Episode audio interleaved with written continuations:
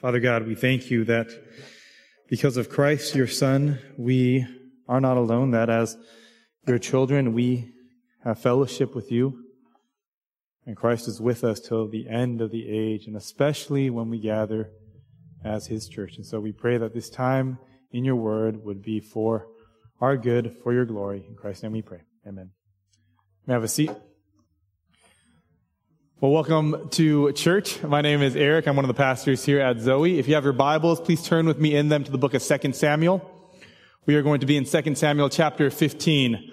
Um, we are back in the book of 2 Samuel. Last week, we took a one week break, and that was because one of our elders in training, Vin, uh, preached for us from the book of Ephesians. And um, he's not here this week, and that's because he went on vacation, not because he did a terrible job and we kicked him out, anything like that. It was good. We were really glad that he was able to to do that and to um, to put into practice some of the skills and ways in which we've been trying to raise up our elders in training. Uh, Greg will be doing it for us in a few weeks to come, so look forward to that. But we're back in 2 Samuel, chapter 15, and just to kind of give you a um, breakdown of where we are in this book. If you've forgotten, um, at this point in the book of Samuel, David has already had his infamous sin with Bathsheba.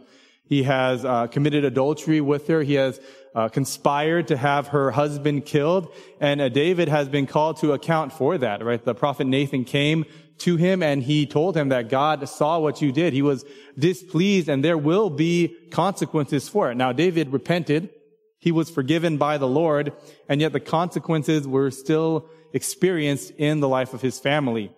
First of all, we saw that his oldest son, Amnon, ended up uh, raping his younger sister, Tamar, his half sister. And that led to a fallout where Absalom, his third son, ended up murdering Amnon in this um, kind of plan where he got him alone out in uh, another part of the country. He had him murdered, and because of that, Absalom now was sent into exile um, for a few years, but had finally come back to Jerusalem.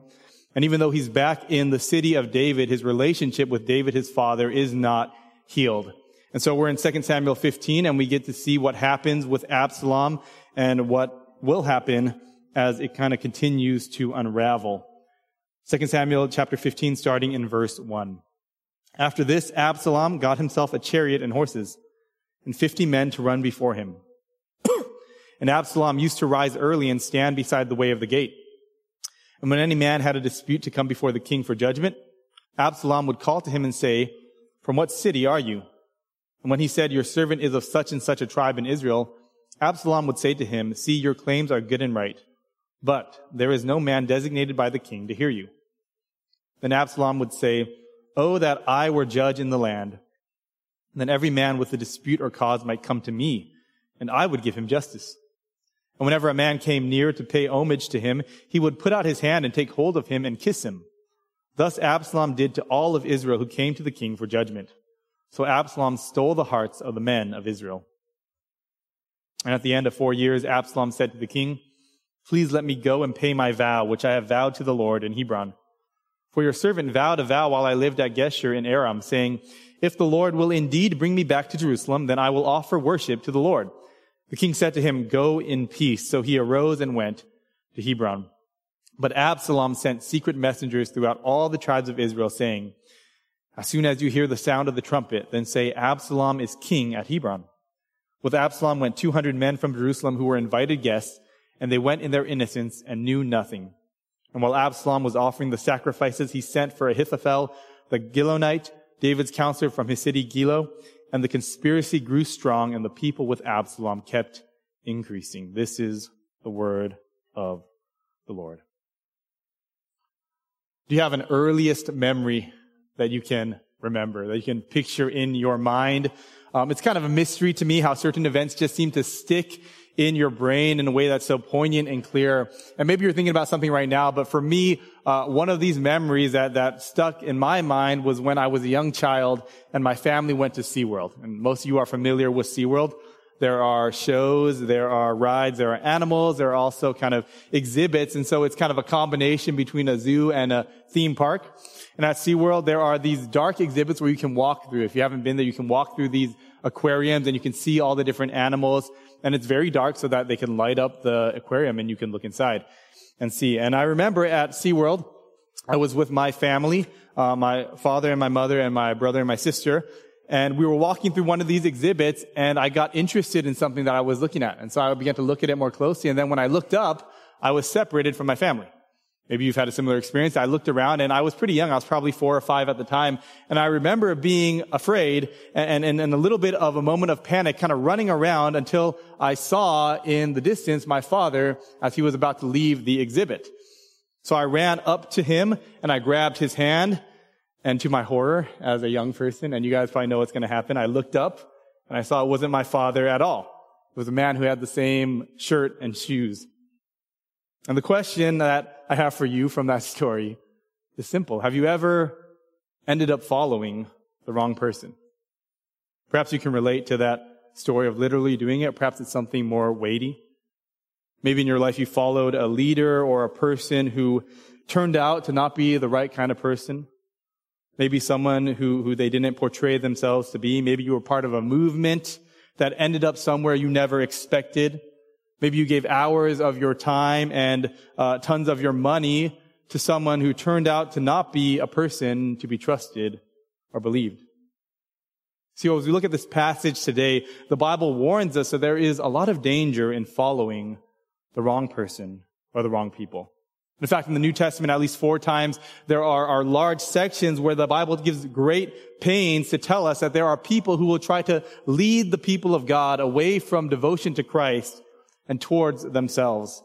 And the story we read about today with Absalom shows us that that is nothing new. That's been around for a long time in the history of God's people.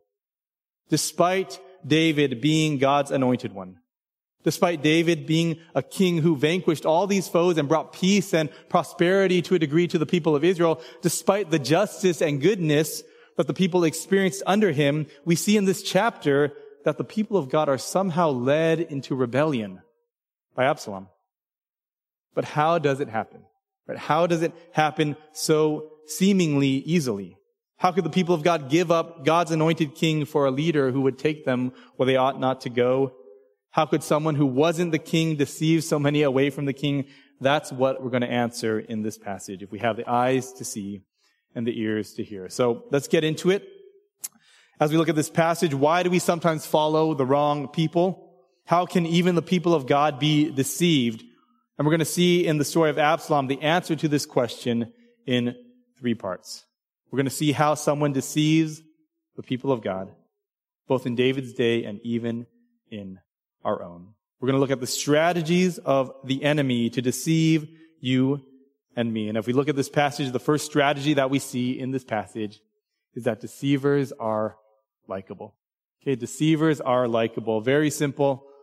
The first verses of these chapters show us, of this chapter shows us that Absalom's plan to take over the kingdom begins with this desire to make the people like him. It reminds us that those who would deceive the people of God are those who make themselves likable to us, attractive, becoming. Absalom knows how to play people like a fiddle, and this is what we see in the passage. In verse 15, after this, Absalom got himself a chariot and horses and 50 men to run before him. Now, what does this mean? Now, Absalom in the story of David, we already know from a previous chapter that he was the poster child of the younger generation. Okay, so he was, according to the Bible, like the most attractive guy of the next generation in Israel. He had this wonderful um, head of hair, and so some of you understand how that could be desirable because maybe your head of hair is no longer so wonderful. But he was attractive. People liked him. They, they liked to look at him, and Absalom knows it, and he decides to go ahead and leverage it. How? in the passage, what we just read, it's by purchasing a new Lamborghini, paying a bunch of attractive people to be his friends, and then posting TikToks of himself with his entourage so that all of the other young people can look at him and like and subscribe. Not exactly, right? But pretty much that's what the text says. When it says Absalom got himself a chariot and horses and 50 men to run before him, that's ancient stuff, but make no mistake, these are the actions of an influencer. That's what Absalom is trying to do. You see, in the time of David, chariots and horses were, were known, but they were mostly known in the countries outside of Israel. Israel didn't use chariots and horses in their warfare, but other nations that were more seemingly powerful, other nations that had even oppressed Israel, used chariots and horses in their armies. And so Absalom gets himself a chariot and some horses. And then he gets this entourage of men to run before him. It's almost like he's paying a, posse of friends to be there. Anytime people would see him, he would look popular and powerful. He looked cool. He looked modern. He gave a sign of strength. He showed to the people of Israel that he was with the times. Absalom appealed to the flesh of the people by showing them what they wanted to see. They wanted to see a leader who looked a certain way, and Absalom played the part. What else? Well, it wasn't just the brand and the image. Absalom worked hard to not just show himself to be a certain way, but by telling the people what they wanted to hear. When I was younger, I received from my dad, I think, a, a copy of the best-selling classic book, How to Win Friends and Influence People. Anybody read that book? You don't have to raise your hand, but you probably have. It is a classic. 1937, Dale Carnegie wrote this book. It sold millions of copies. People want to know how to win friends and influence people. And in this book, in part two of the book, Dale Carnegie gives six ways to make people like you. Okay, so if you're struggling with that, listen right now. Number one, become genuinely interested in other people. Principle two, smile. Principle three, remember that a person's name is to that person the sweetest and most important sound in any language. So use people's names. Principle four, be a good listener. Principle five, talk in terms of the other person's interests. Principle six, make the other person feel important. And this book always struck with, or stuck with me, both as a guide for kind of how to treat people to some degree, but more as a reminder of how easy it is to be manipulated and how easy it is to manipulate others. I wonder if Dale Carnegie read the story of Absalom when he was writing his book because this is exactly what Absalom does. He takes these tricks of the trade, he sets up camp, and he tells the people what they want to hear. He influences them and gets them to like him. Starting in verse 2, we see that Absalom rose early and stood beside the way of the gate. And when anyone went to Jerusalem to seek an audience with the king, he would stop them along the way. Now, to help us understand what's going on, one of the duties of a king in the ancient Near East was to protect his people in war, right? To fight the wars, and then in peacetime to give them justice. To kind of judge cases before him in a way that made sense. In those days, there was a system in place in Israel and in other countries where someone who had an issue of injustice, maybe they had a complaint against a friend or they had a problem with a neighbor, they could get that settled if they couldn't settle it themselves with the elders of the town right? So you would go and some people would help you. The older people in the town who were supposed to give good judgment would give you a verdict. But if you disagreed with that or if they couldn't figure out the case because it was so complicated, they might push it up the chain of command. Right? So you would go to the elders of your tribe and the elders of the tribe would look at the case and they would use their wisdom to execute justice in that scenario. But even if they couldn't figure it out, if it was something so complicated or so weighty that they couldn't quite get their minds around it, they would send you up then to the highest level, which was the king. But you could go to Jerusalem and Jerusalem was a travel, but it wasn't impossible. You could go there. You could bring your case to the king to receive justice. And that's what the text tells us the people Absalom talked to were doing. They wanted to talk to the king himself to receive justice. And these people who came to Jerusalem with these grievances and these hard cases, and they were probably people of influence and means because they had something worth bringing to the king in the first place.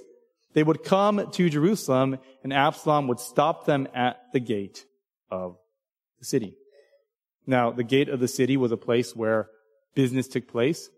It was also a place where a lot of official business uh, might have happened, like um, hearings or, announcements being made. But the actual place you were supposed to go for justice was the gate of the king's palace. And then you can imagine in the city of Jerusalem, there is this first gate they have to pass through to get to the palace, which is inside the city. And so Absalom would stop them at the gate of the city and he would reach out and tell them what they wanted to hear. Verse three says Absalom would reach out and he would say, where are you from? Where are you from?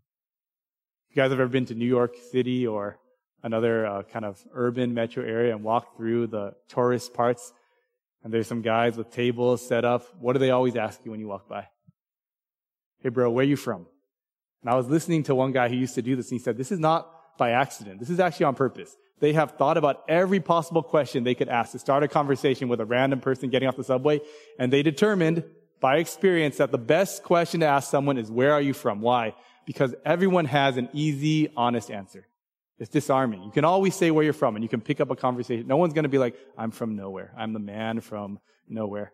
Everyone has a home. Everyone has a place they are from. And so Absalom, again, he knows the tricks of the trade. He says, where are you from? He engages in conversation. They tell him what part of Israel they're coming from. Absalom finds out what their concern is. And the verse tells us in verse three that Absalom would tell the person, no matter what their complaint was, no matter what their concern was, he would say the same thing. Your claims are good and right. You're right. Too bad there's no one designated by the king to hear you. You guys see what's happening? No, no matter what they said, whether they were right or wrong, he would say, I agree with you 100%.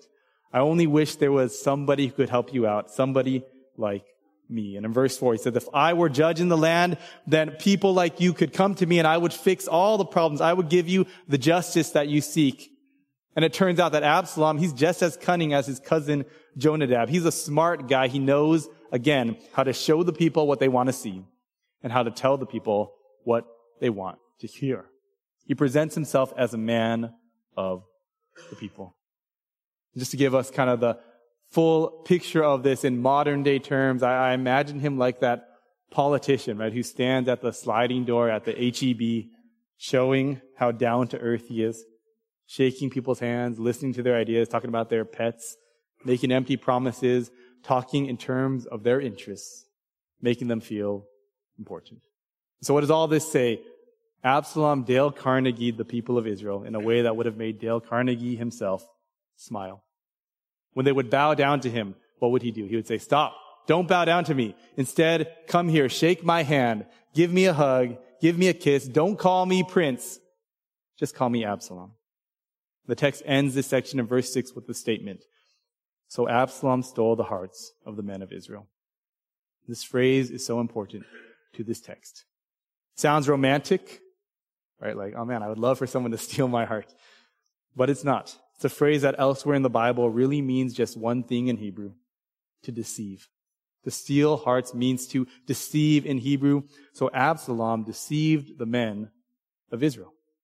He tricked them. He fooled them in this way. He played the long con, pretending to care about them, pretending to, to be about their interests, showing them what they wanted to see, telling them what they wanted to hear, treating them like his friends so that he could ultimately use them. And they went along with it because he was just so attractive, and likable. I don't know how on the nose we need to be here, but the text shows us at least this truth. That just because someone is likable, just because someone says the things I want to hear and shows me what I want to see, is not a good reason to follow them. And it's so easy though in the church to do this. Right? If a person's house is big, if he drives the right car, if his wife is attractive, if he has the goods of the world, or maybe if he is tall and good looking and successful himself, that's who I want to follow. And you see it in the church all the time. You see that the things that the world esteems as being worthy of being followed is what we in the church often copy in the exact same way. And yet these things are not shown to us by God and His Word as reasons to follow someone. On the contrary, in fact, the Bible often says those are reasons to be afraid. The Bible says those who desire to get rich fall into temptation and a snare. It says charm is deceptive and beauty is fleeting. Paul says that there was a man named Demas who was following after Christ but became in love with the world and deserted the cause of the gospel. And so the question is, as a church, who will we listen to? Who do we follow? Who do we esteem? Is it those who say and do the things we want them to do? Is it those who, who look the way we want them to look? Or is it those who actually say the things God wants us to hear and look the way God tells us they should look? That's where the question lies. The novelist Maya Angelou once said, people will forget what you said, people will forget what you did, but people will never forget how you made them feel. It's a good quote. But we need to realize this works for the good and for the bad. Those who want to deceive the people of God will make you feel good about yourself. Every complaint you ever had was right. Every problem you ever had was never your fault. Every issue in your life, man, blame it on somebody else. Just listen to me and I'll make it right. There's much to say about the cult of celebrity in the church, but we have to move on because it's not just Absalom's man of the people shtick that we see. In verses 7 through 9, we see Absalom's deception isn't just about getting people to like him. It involves something even worse. It involves him pretending to be a man of God. If deceivers are likable, then just as often we need to recognize that those who want to deceive God's people appear to be godly. They appear to be godly. Absalom shows us an age old trick to deceiving the people of God. If you talk about God enough, then the people of God may start to listen, even when they shouldn't. Look at verses 7 through 9.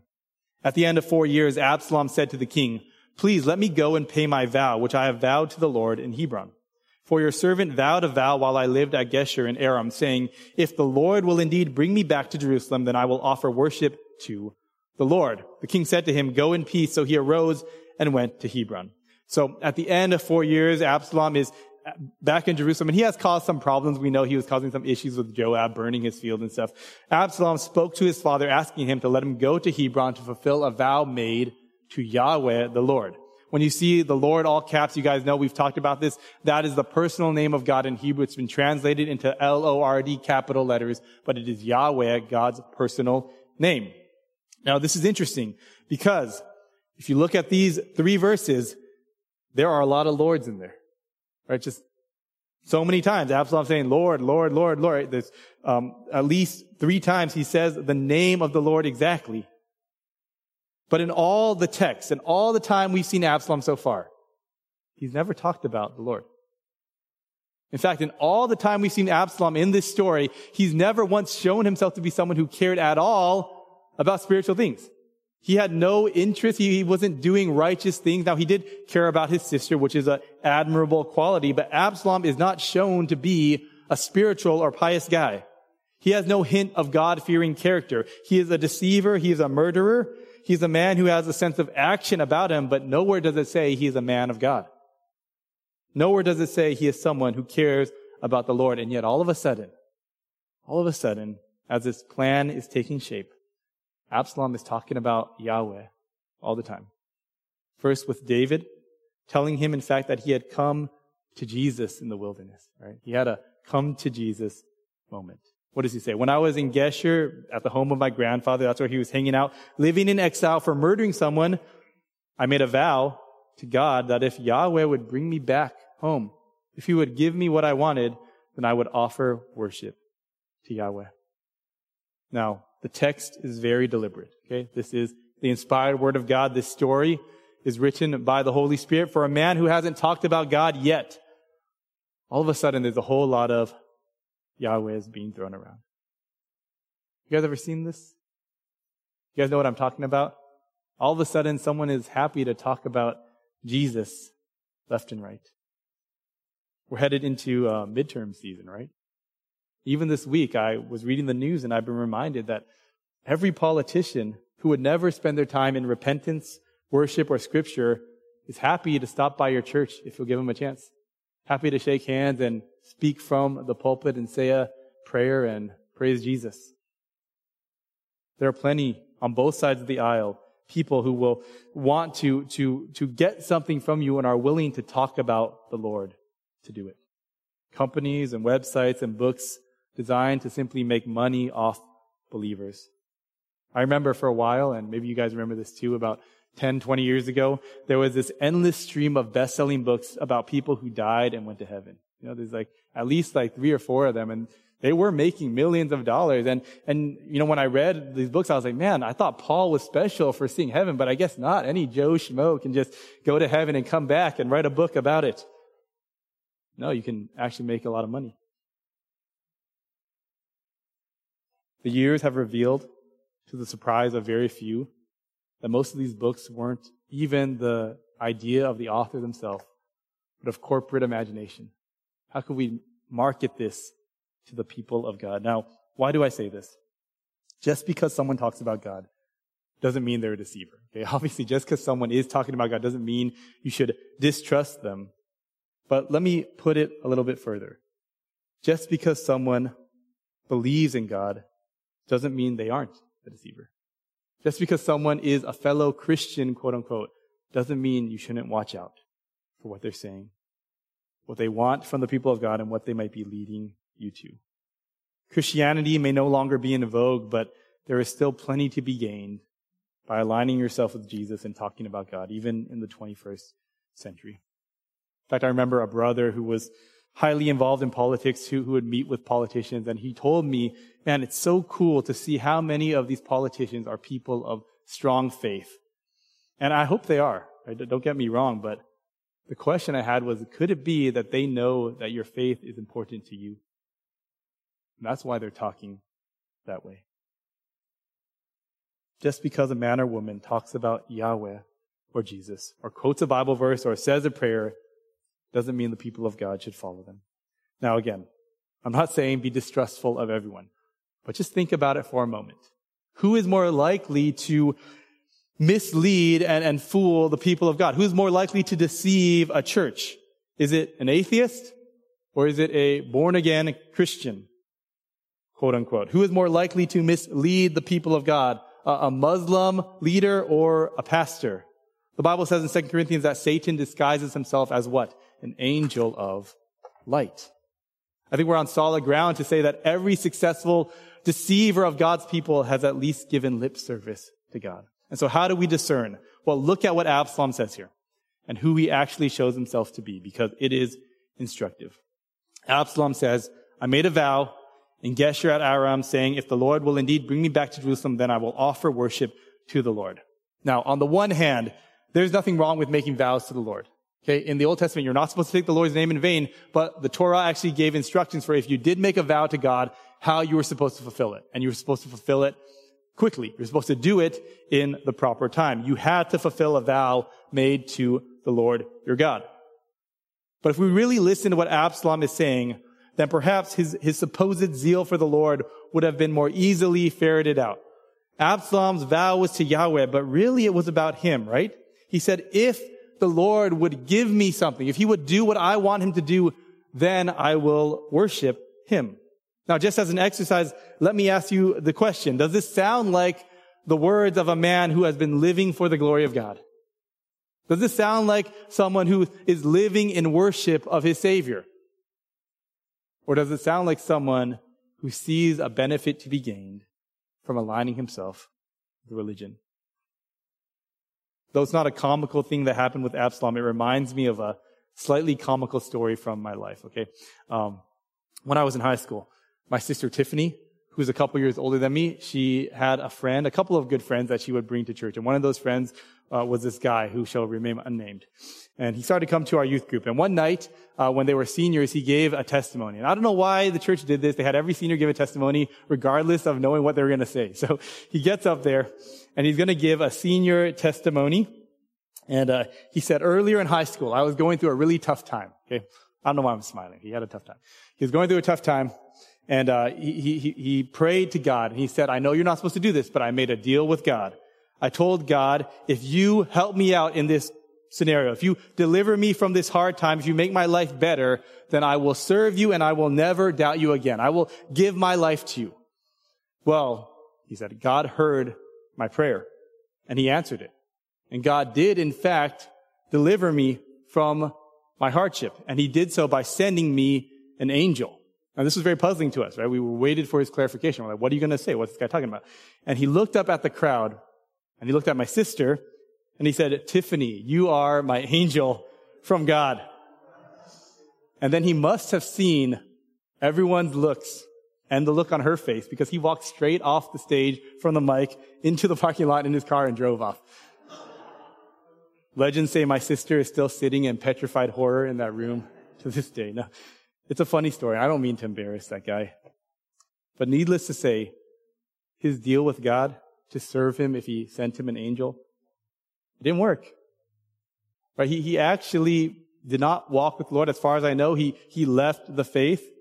And though I pray he will return to the Lord one day, if he has not already, I know that that promise he made to God wasn't a sign of a relationship he had with Jesus. It was a sign that he wanted something from him or from my sister in that case. Though he talked about God, it was really about him. See, Absalom's words revealed his heart.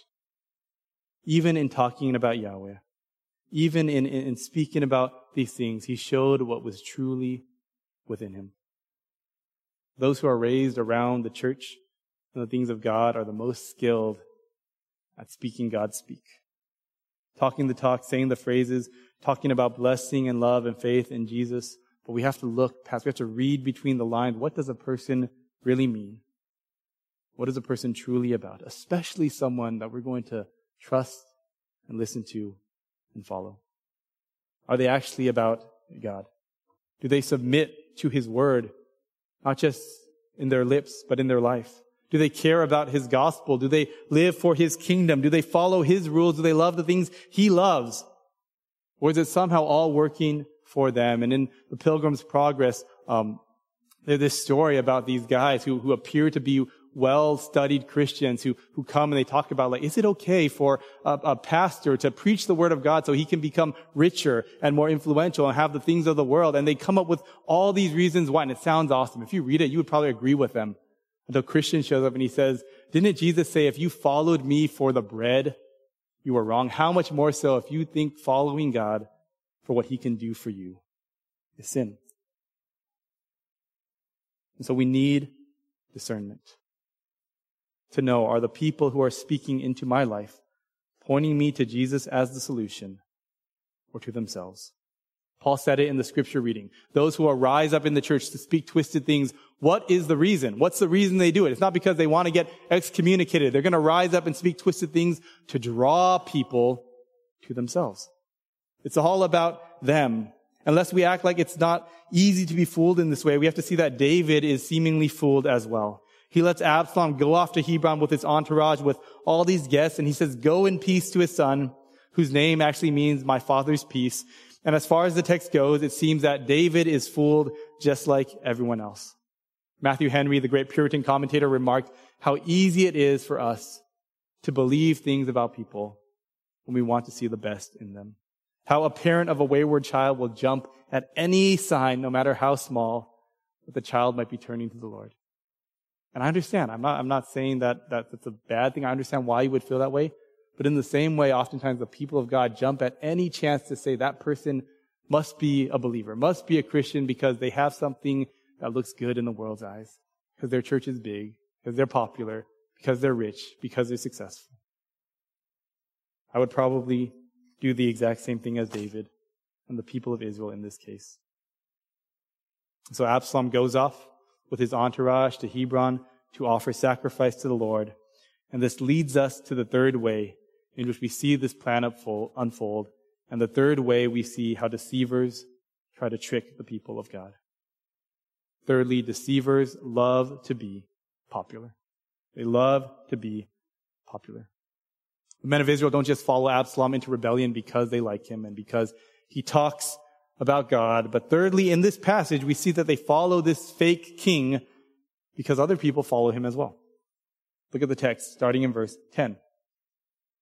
Absalom sent secret messengers throughout all the tribes of Israel, saying, As soon as you hear the sound of the trumpet, then say, Absalom is king at Hebron. With Absalom went 200 men from Jerusalem who were invited guests, and they went in their innocence and knew nothing. And while Absalom was offering the sacrifices, he sent for Ahithophel the Gilonite, David's counselor from his city Gilo. And the conspiracy grew strong and the people with Absalom kept increasing.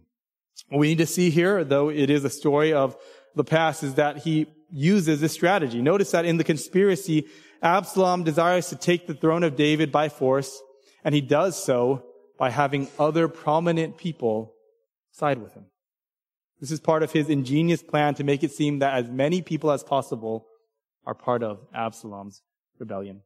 So let's break it down. First of all, he sends these messengers to all Israel and he says, you need to tell them Absalom is king at Hebron.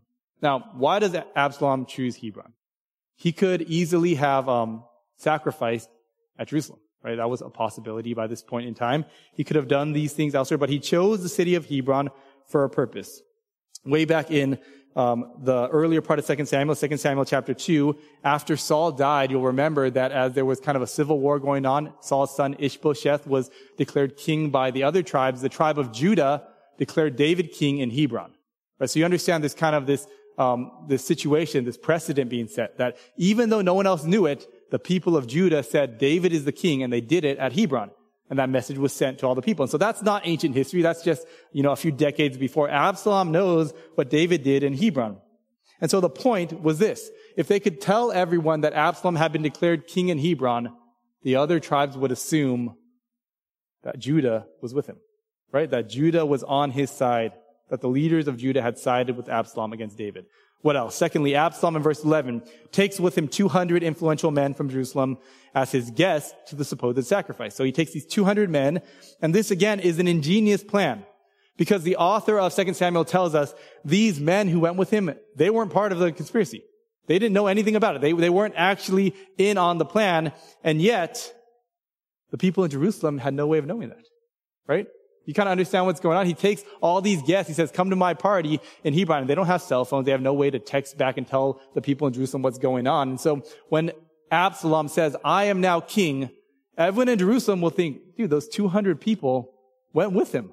Those 200 men are part of the conspiracy. This is something big that's happening. It's kind of like when you start a church and some church growth guru says on your first service, make sure you have as many people as possible. Doesn't matter if they're Christians, doesn't matter if they're going to come to your church, doesn't matter if they're breathing, just have the bodies in the seats and the people will come.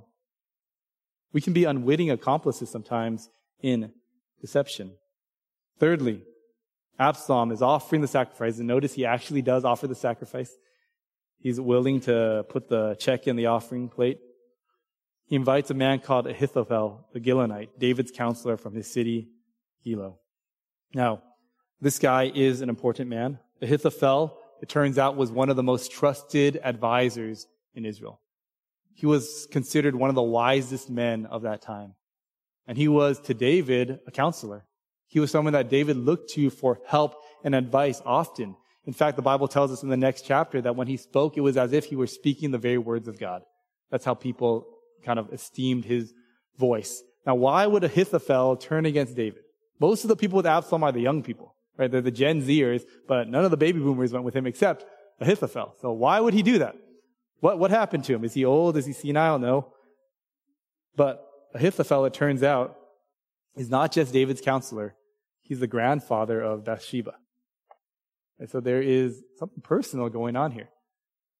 At some point, maybe David totally bypassed his advice when he did this thing with Bathsheba and killed her husband. Maybe Ahithophel saw as Absalom was talking about the failures of David, he saw firsthand, yeah, that David did have problems. David was a sinner. David did something terrible as king.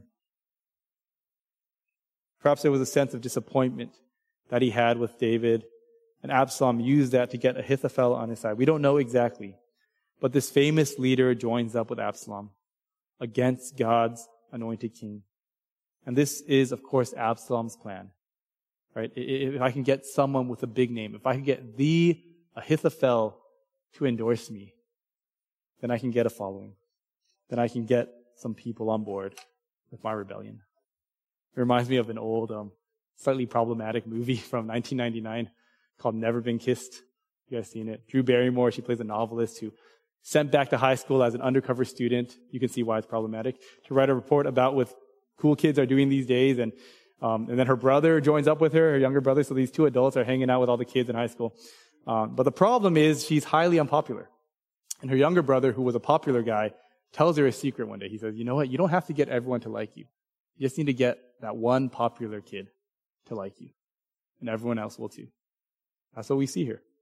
The Judahites have sided with Absalom, supposedly. These 200 men from Jerusalem have supposedly sided with him. But beyond all that, this guy, Ahithophel, this famous teacher, is on Absalom's side. He must be a guy that we can trust and follow. And you can see how the dominoes fall. The people of God who have experienced great peace and deliverance and justice under David, they hear that Absalom is getting popular. And that piques their interest. And more and more people, the text says, begin to follow up with him. Not because anything's wrong with the kingdom per se, but because this is the man of the hour. This is where the wind is blowing. This is where the tide has turned. And Absalom uses that popularity to deceive them. Verses, or verse 12 says that in light of these things, the conspiracy grew strong, and the people with Absalom kept increasing. Now, these verses tell us something very interesting and a little bit discouraging about ourselves.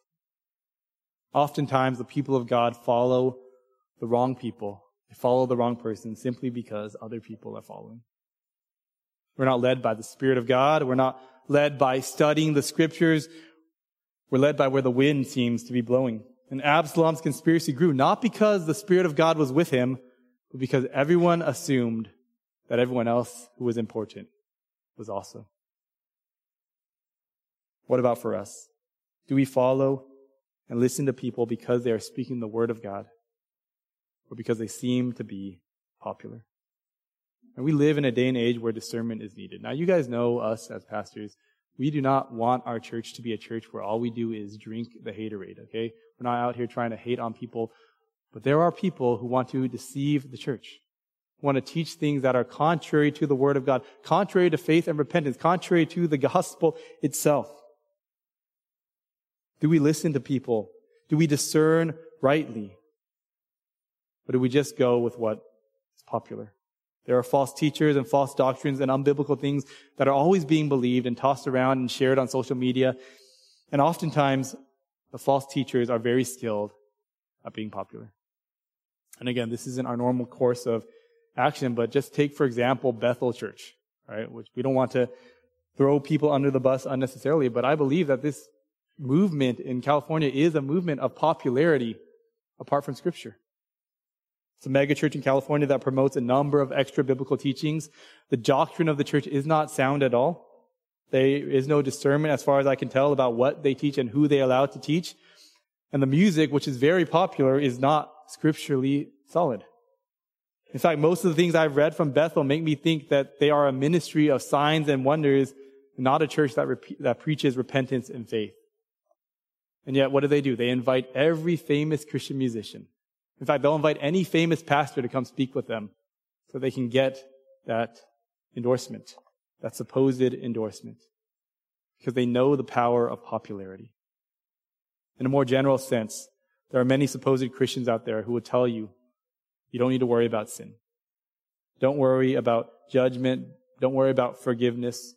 Those things are outdated. Those things are wrong. Those false teachings are popular, but they're not from God. Don't let popularity let you be deceived. No matter who endorses it, we must reject those who reject the truth of God's word. Unless you think it's just on one side or another. I remember in seminary there was a pastor from our seminary who was getting successful, and he was personally endorsed by John MacArthur. Personally, this guy is a guy that you should listen to. This is a good guy. His book had the endorsement of John MacArthur on it. But while we thought he was faithful, he started to drift. And he would still leverage that old endorsement for his kind of uh, preacher street cred. And sadly, some of our classmates and friends were deceived by him until he made shipwreck of his faith and the faith of so many others in his church and in the world. Deceivers love to be popular. They love to have the right people think highly of them. They love to have a big name stop by. Absalom made himself seem to be the man of the hour with Ahithophel and these 200 men and, and, and getting endorsed at Hebron. But if we choose who to listen to based on who seems to be the next big thing, we will put ourselves at risk of being led away from Christ our King. So what do we do? Be good Bereans. The Bereans examined the scripture so they would not be led astray even by someone like Paul. They examined the scripture so that whatever they were being taught was backed up by the word of God themselves. Follow those who lead not just by their credentials or endorsements alone, but by their faithfulness and closeness to the Bible and the God of scripture. So that even if that person falls or fails, we won't because our faith wasn't in them, but in God Himself. Now, let me say something quickly about discernment because we brought up a few things, a name of a church even. True discernment is required, but it's not just about kind of figuring out who's in the right camp and who's in the wrong, right? It's not just about saying, if anyone associates with this person, they're good. If anyone associates with this person, they're bad. It's about rightly handling the word of truth. And this is why, as a church, it's so important for us to train up Vin and Greg to be men who can rightly handle the truth in teaching and preaching. We need to have discernment that's not based on kind of these, these extra biblical things, but based on the Bible itself. If this person is saying what God says, then I'll listen. If not, then I'll turn away. We need discernment, being able to look past popularity to compare every person who wishes to teach and lead with the Bible itself. Now, we've talked a lot about deceivers. Where does this leave us? Okay. How do we land this plane? The truth is, Absalom was a false king. And we'll see very quickly, even though this is a big deal and he has this whole uprising, that it doesn't last very long. It gets quashed pretty quickly. But the other truth is that Absalom was actually a son of David. He was a prince. He had a legitimate case that he might be the next king of Israel. But his actions in this chapter show us that he isn't the son of David that the people should have followed.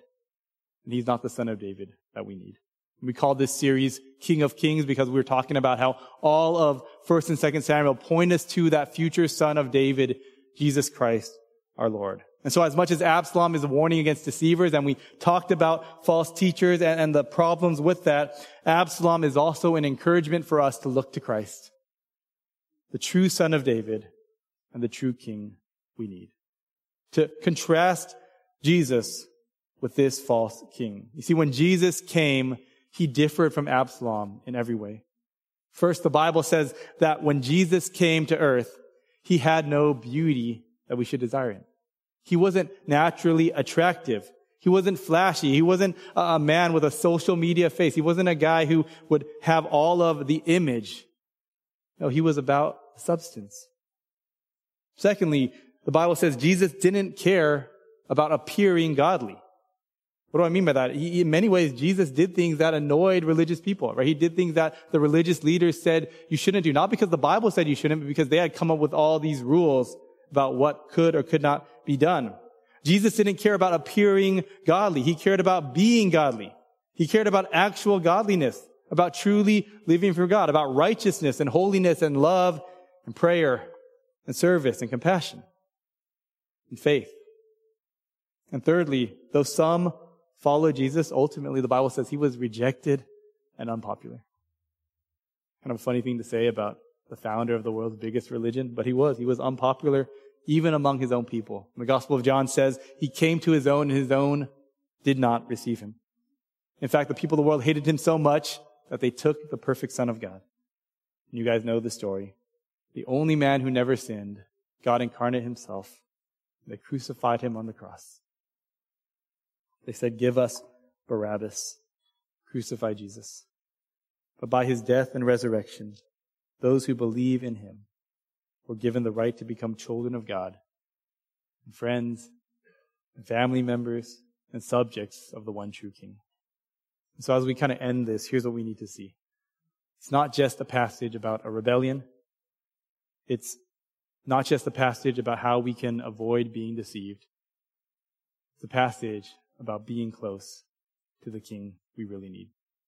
As I think back to that early childhood memory of SeaWorld, right? Following after a man who wasn't my father. I realize now that the reason I followed the wrong man wasn't just because he had the same shoes as my dad. It was because I wasn't staying close to my actual dad at all. Right? If I hadn't wandered off, if I hadn't gone off by myself to look at the exhibit, if I'd stayed near my father, I would have known who to follow.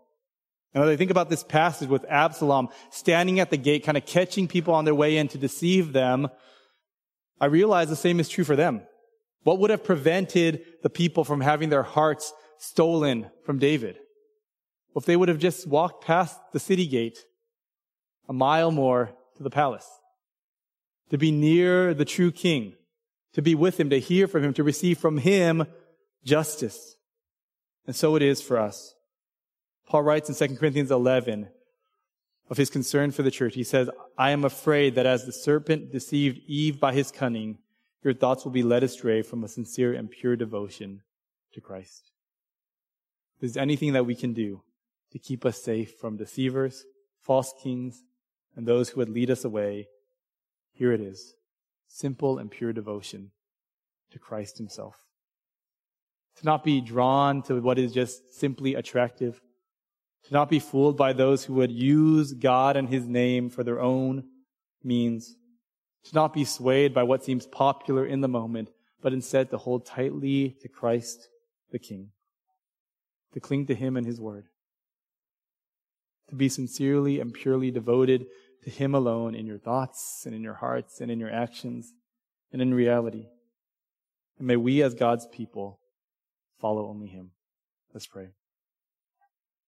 Father God, we ask that in light of your word, you would help us to draw near to you. Help us to receive your word with fear and trembling, knowing, Lord, that while we are seeking to be discerning and we, we want to know the truth, there are many dangers, and you warn us of them in your word. But you remind us in your word and in this passage that there are people who wish to deceive the people of God, not always knowing what they're doing, but always seeking to draw us away from devotion to Christ and to devotion to other people and other things and other causes and other uh, doctrines and whatever. And so we pray, God, for your help with that. We know that in Scripture, Jesus says that his sheep will hear his voice.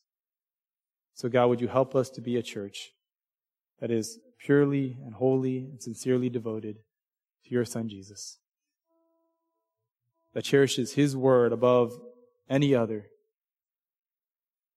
that is not drawn to this side or the other because of what's attractive or popular today.